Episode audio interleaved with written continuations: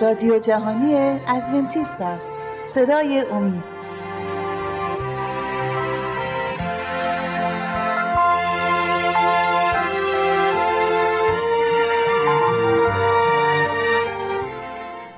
سلام بر شما بینندگان عزیز و گرامی، من رافیه هستم و بسیار خوشحالم که یک فرصت دیگه برای من پیش آمده تا در حضور شما با کلام خدا مبحثی رو شروع کنیم با این سوال که مراسم پاشویی و عشای ربانی چیست؟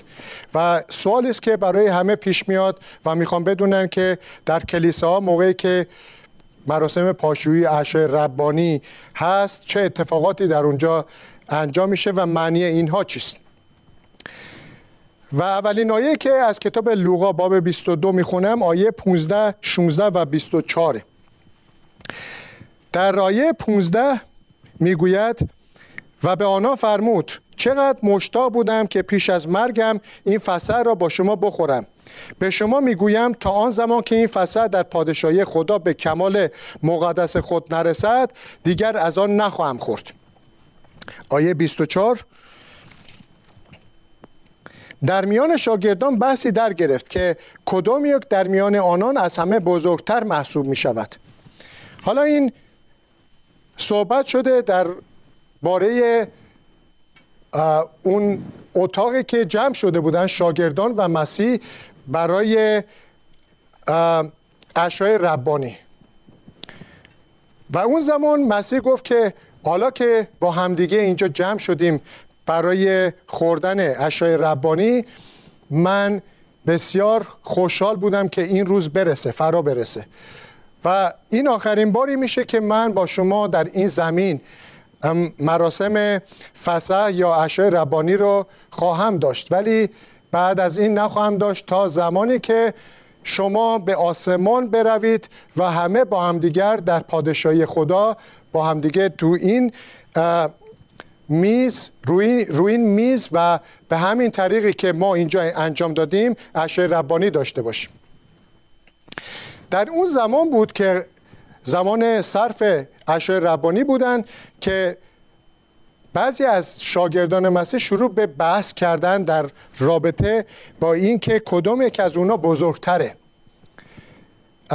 و میگفتن که اگه به پادشاهی خدا بریم یا اگه که مسیح رومیا رو شکست بده و دولت اسرائیل بتونه حکومت داشته باشه ما میتونیم که معاونین مسیح بشیم، من طرف راست او میستم او طرف چپ من، و همچنین بحث میکردن که من چه مقامی خواهم داشت. در این میان بود که مسیح خواست که به اونها یه آموزه جدیدی بده چون که فراموش کرده بودن برای چی جمع شده بودن، و اون زمانی بود که الان باید آیه, آیه آن را بخونیم. مسیح مراسم پاشویی را به آنها یاد داد. حالا اون آیه رو از کتاب متتا باب بیست آیه بیست و یک رو میخونم. متتا باب بیست و آیه بیست و یک. عیسی پرسید چه میخوایی؟ گفت قول بده که در پادشاهی تو این دو پسر من یکی در دست راست تو و دیگری در دست چپ تو تو بنشیند. و در رابطه با اون بحثی که این دو برادر با همدیگه داشتن مادرشون هم جلو اومده بود و برای پسراش داشت صحبت میکرد، میگفت که این دو پسرامو در پادشاهی خودت یکی بذار طرف چپ تو باشه یکی هم طرف راست تو، یه مقامی به اینها بده. و عیسی اینو یاد کرد در زمانی که قبل از اینکه وارد این اتاق بشن برای عشای ربانی این بحث و گفتگو از طرف مادرشون شده بود و حالا اینا دو برادر ادامه میدادن، همین بحث رو داشتن ادامه میدادن که زمان مناسبی نبود. در ادامه این بحث از آیه سیزده یوحنا باب سیزده آیه دو، چهار، چهارده تا هفده رو میخونم. وقت شام خوردن بود و شیطان قبلا دل یهودای اسخریوتی را برانگیخته بود که عیسی را تسلیم نماید. عیسی که می‌دانست پدر همه چیز را به دست او سپرده و از جانب خدا آمده است و به سوی او می رود، از سر سفره برخاسته، لباس خود را کنار گذاشت و حوله گرفته به کمر بست. از آیه چهارده تا هفده می گوید: پس اگر من که استاد و خداوند شما هستم پای شما را شستم، شما هم باید پای یکدیگر را بشویید. به شما نمونه ای دادم تا همانطور که من با شما رفتار کردم شما هم رفتار کنید.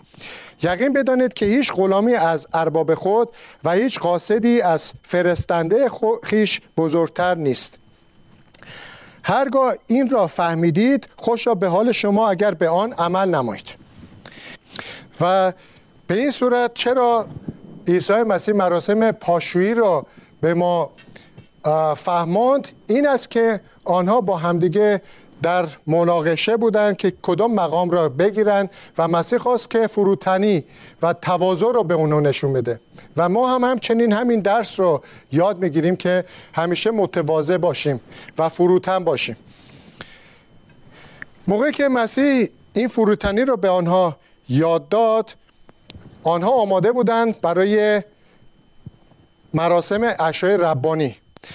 و آیات بعدی که میخونم در رابطه با همین عشای ربانیه که ادامه میدن اینها برای خوا... خوا... خوردن این شام. اول قرنتیان باب یازده آیات بیست و چهار تا بیست و شش. پس من میخونم از باب یازده اول قرنتیان بیست و چهار تا بیست و شش. و بعد از شکرگزاری آن را پاره کرده گفت: این از بدن من برای شما، این را به من این را به یاد من به جا آورید. همانطور پس از شام پیاله را نیز برداشته گفت: این پیاله همان پیمان تازه است که با خون من بسته می شود. هرگاه این را می نوشید به یاد من بنوشید. زیرا تا وقت آمدن خداوند هرگاه این را بخورید و پیاله را بنوشید مرگ او را اعلام می کنید. بنابراین اگر کسی به طور ناشایست نان را بخورد و پیاله را بنوشد نسبت به بدن و خون خداوند مرتکب خطا خواهد شد. اینجا موقع که شروع کردم به خوردن عشای ربانی، مسیح به آنها گفت که نان را پاره کرد و گفت که هر کدومتون از قطعی از این نان را بگیرید و بخورید، چون این نانها بدن نمانگر بدن من هستند. و بعد از اون پیاله را به اونها داد که عصاره انگوره و اون عصاره رو گفت که شما هم بنوشید، چون نشانگر ریخته شدن خون بر روی صلیب. و هر کسی که این مراسم رو انجام میده، مراسم عشای ربانی، به یاد مصلوب شدن مسیح و همچنین به یاد قیام و برگشت عیسی مسیح. پس موقعی که پیاله رو برداشت و به شاگردان داد و گفت که این پیاله آب انگور خالصی است که نماینگر ریخته شدن خون من بر روی صلیبه، اینو بنوشید و به یاد خون ریخته شده باشید که من جانم را برای شما فدا کردم و خونم را برای شما ریختم. اینجا مراسم بسیار مهمی بود که به یاد شاگردان آورد و گفت که این را همیشه ادامه بدید، این مراسم را تا آمدن من در زمان آخر زمان.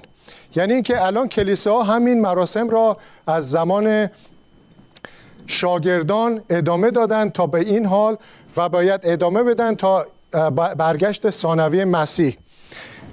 مراسم پاشویی هم همچنین ادامه پیدا میکنه. پس این دو مراسم پاشویی عشای ربانی در کلیساها ادامه پیدا میکنه.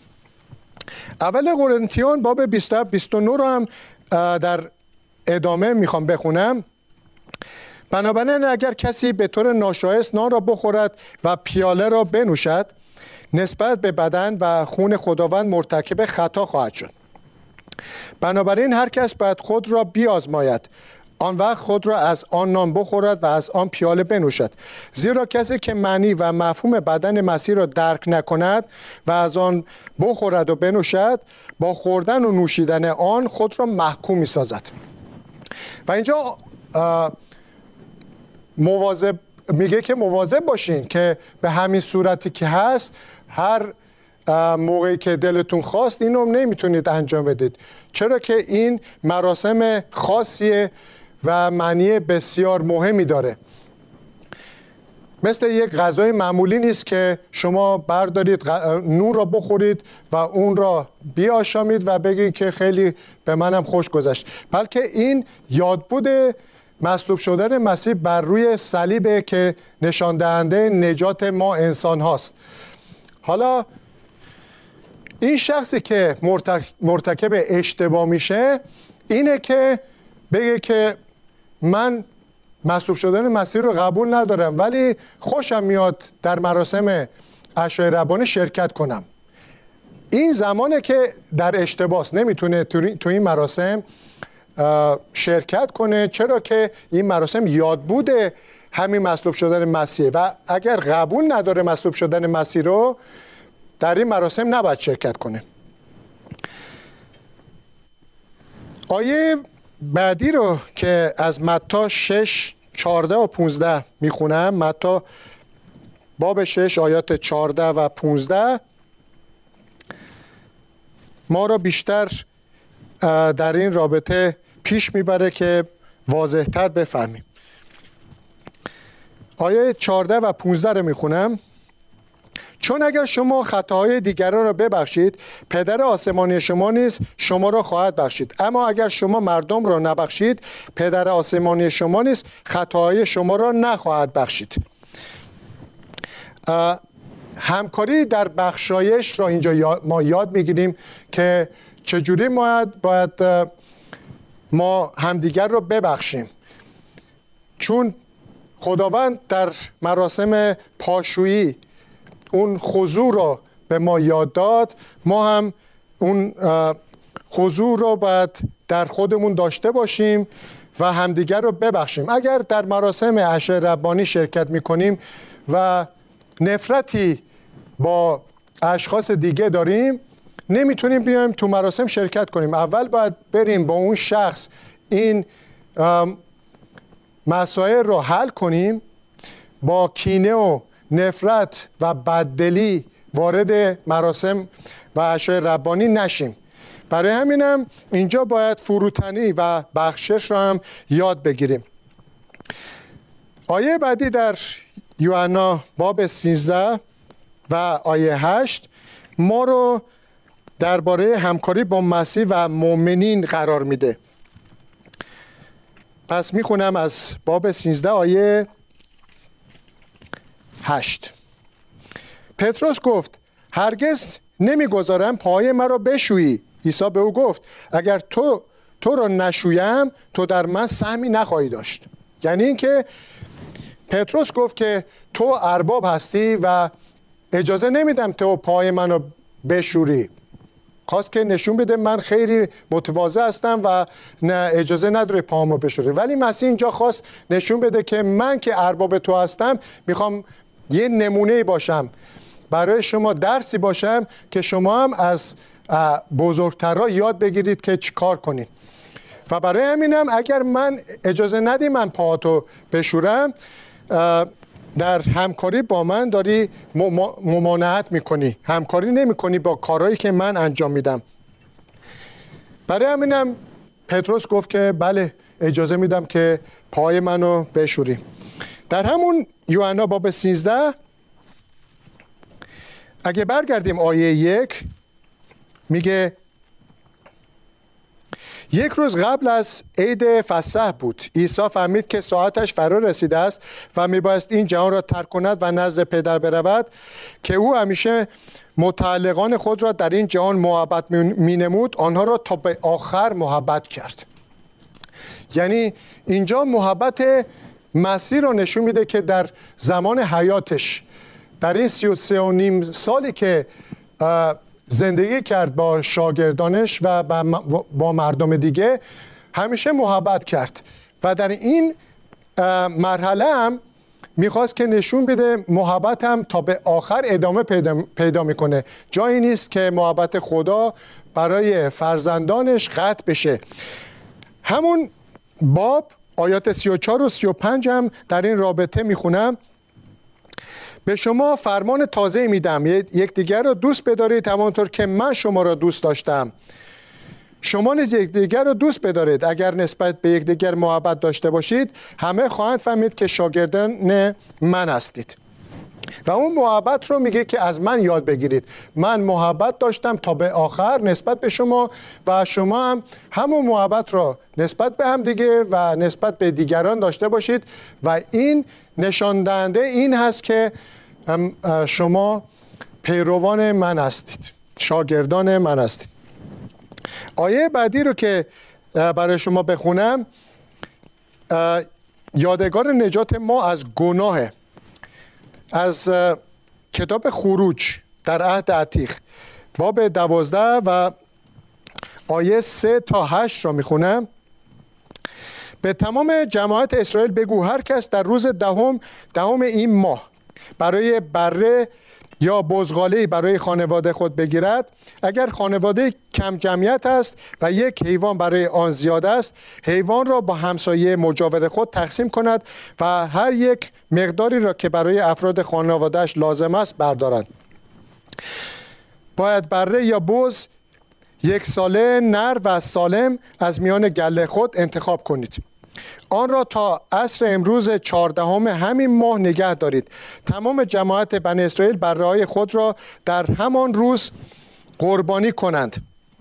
سپس مقداری از خون آن را بردارید و بر دو طرف چارچوب و بالای در خانه‌ای که حیوان قرار است در آن خورده شود بپاشید.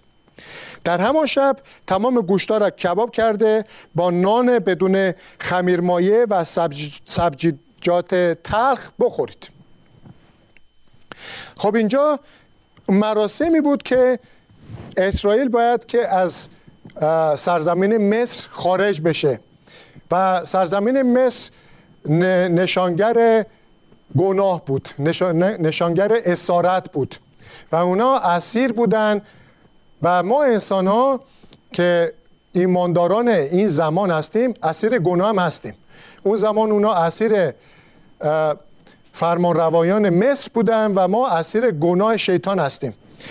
خدا نقشه برای آنها طراحی کرد که به این وسیله اونا بتونن از اسارت خارج بشن و برن برای پرستش خداوند. و ما هم با اشیای ربانی که خداوند گفت باید تا آخر و در زمان آمدنش ادامه بدیم، به ما نشون میده که ما هم از اسارت گناه خارج میشیم و آمرزیده میشیم. یوحنا باب شش آیات پنجاه و سه و پنجاه و هفت رو میخوام ادامه بدم. در کتاب یوحنا باب شش آیات پنجاه و سه تا پنجاه و شش و به این صورت میگوید: عیسی پاسخ داد: یقین بدانید اگر بدن پسر انسان را نخورید و خون او را نیاشامید در خودتان حیات ندارید. هر که بدن مرا بخورد و خون مرا بیاشامد حیات جاودان دارد و من نیز در روز بازپسین او را زنده خواهم ساخت. زیرا جسم من خوراک حقیقی و خون من نوشیدنی حقیقی است.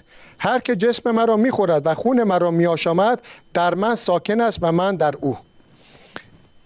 میخواد که بگه که این در عشای ربانی موقعی که نان پاره شده را شما در میان یکدیگر تقسیم کرده و میخورید، نشانگر جسم منه که پاره شد، یعنی فدا شد برای شما. و اون شراب خالص رو که شما می نوشید و البته هیچ الکلی در روش در آن وجود نداره، نشانگر خون عیسی که بر روی صلیب ریخته شد برای پاک کردن گناهان ما. و اینو میگه که شما باید در نظر داشته باشید به یاد بوده مصلوب شدن من و به تا آمدن ثانوی من اینو ادامه پیدا ادامه بدید. هیچ خمیرمایه‌ای نباید نه در غذا باشه، یعنی نانی که میخورن، و نه در آن شراب که انگور عصاره تازه است. هر کدومشون هم نباید این خمیرمایه درونشون باشه، یعنی الکل باشه، چون که بدن مسیح بدون گناه بود و اگر خمیرمایه در آن باشه نشانه گناهه. در وقت کوتاهی که داریم یک آیه هم برای شما خواهم خواند که بیشتر متوجه این مراسم عشاء ربانی باشیم. اول قرنتیان باب یازده آیه بیست و هفت و بیست و نه رو میخونم. آیه بیست و هفت و بیست و نه که میگوید: بنابراین اگر کسی به طور ناشایست نان را بخورد و پیاله را بنوشد، نسبت به بدن و خون خداوند مرتکب خطا خواهد شد، زیرا کسی که معنی و مفهوم بدن مسیح را درک نکند و از آن بخورد و بنوشد، با خوردن و نوشیدن آن خود را محکوم می‌سازد. خب اینجا احترام گذاشتن در شرکت در عشاء ربانی است. خیلی مهمه که ما باید اون اهمیت و احترام را در عشاء ربانی داشته باشیم. قبل از اون مراسم پاشویی بود، یعنی فروتنی و خضوع. حالا چجوری میشه که بعد از اون فروتنی ما بیاییم با با نادرستی و بدون احترام در مراسم عشاء ربانی شرکت کنیم، یعنی به همدیگه در رابطه نیستن. پس مراسم عشاء ربانی را بسیار مهم باید بگیریم به عنوان یادبود مرگ مسیح و تا آمدن ثانوی عیسی مسیح، و خود را هم آزمایش کنیم، یعنی بلافاصله در این مراسم شرکت نکنیم. اگه واقعا با ایمان به عیسی مسیح در اون کاری که دو هزار سال قبل برای نجات ما انجام داد ایمان داریم و قبول داریم، اون موقع است که ما میتونیم با احترام وارد, وارد و شرکت در این مراسم بکنیم. عزیزان متشکرم که شما هم توجه کردین در رابطه با این موضوع عشاء ربانی و پاشویی. امیدوارم که برکتی گرفته باشین موقعی که در کلیسا میبینین که این مراسم انجام میشه و شما هم بتونین که با ایمان به این مراسم وارد بشید، شرکت کنید اگر ایمان دارید به عیسی مسیح و اگر احترام میگذارید برای یادبود مصلوب شدن عیسی مسیح و تا زمان آمدن آن، شما هم میتوانید در این مراسم پاشویی و عشاء ربانی شرکت کنید و برکت خدا را هم دریافت کنید. بسیار متشکرم از توجه شما و همگی شما را به دست خدا میسپارم تا برنامه بعدی. خدا همراه شما باشه. خدا نگهدار.